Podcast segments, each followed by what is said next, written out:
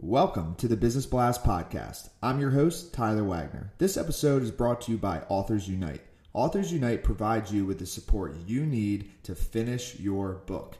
Best part is, after you finish your book, they take care of the entire publishing and marketing process 100% for you. So, if you want to become a successful author, make sure to check out authorsunite.com. Now, let's jump into the episode.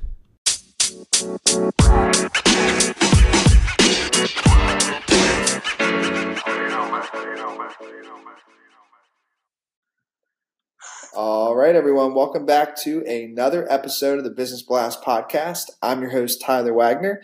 Um, today, I have a New York City boxing trainer named Ricky Ray Taylor, who is the president of Boxer Drills Corporation and author of Punches and Prayers, which is a colorful memoir about his crazy life. So, welcome to the show, man. All right. Thanks for having me, Tyler. Of course. Grateful to have you on. So, uh, Ricky, the first one I got for you is what is the best story from your life that has an underlying valuable message?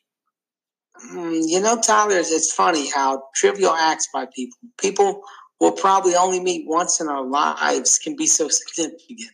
I mean, look here. So here's here's my neighbor friend and I. We're a week late, just a week late for baseball tryouts. They haven't even played a game yet at the local JCs back in '82. The old boy sitting behind the desk with his baseball cap pulled down over his face. He wouldn't budge. Period. He just would not budge. So no matter how much the three of us pleaded with him, we weren't going to play baseball that summer. So 15 minutes later, Plan B emerged from my dad's head, and I'm in a boxing ring, five miles away, fighting for my life in my first ever sparring session.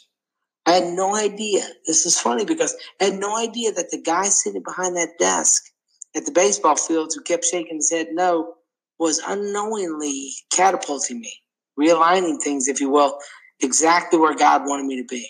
So then I'd ultimately become the second person in America to graduate college on a full ride boxing scholarship, funded entirely by the U.S. Olympic Training Center. And my dad would end up inventing the boxing time clock that's used in boxing gyms on fight cards all over the world, all from the stranger's decision not to let me play baseball. But, but you know, Tyler, sometimes tragedies are really just God's hands maneuvering pieces into place within our lives. Mm, very cool story. Yeah, Thank man. you. Dude, that's interesting. I like that. It's crazy. uh, uh, the next one I have for you is what is the most valuable piece of information we should know that's within your expertise or industry? Man, you know, just just keep having hope. I mean, it's so universal, but don't lose hope. Keep praying. Keep praying. I mean, it, it's it, it hits on every field, man. And uh, what is your best piece of overall business advice, and not necessarily industry specific? Keep praying, keep praying.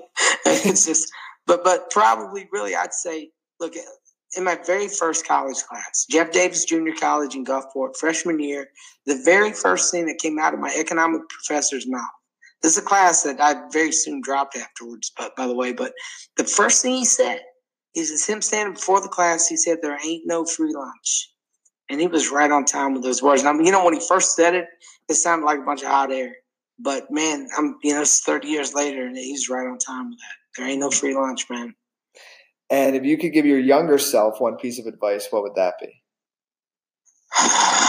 Believe in God. Stop fighting, repent, and be saved. It's really that easy. I mean, I, I made it hard by my enormous amount of time that I invested fighting against that advice, I guess. And then kind of going well not really down a different path but in your opinion what is the key to happiness? This is on the same path man. Yeah. It's faith in jesus man. I have an incredible treasure awaiting me tyler when i get to the other side.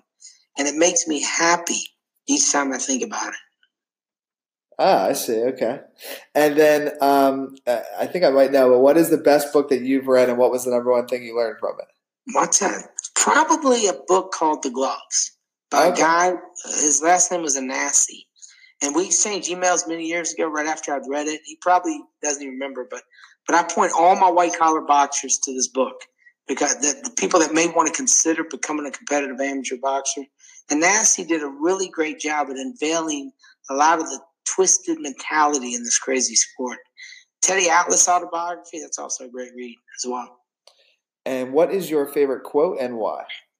Preach the gospel at all times. Use words when necessary.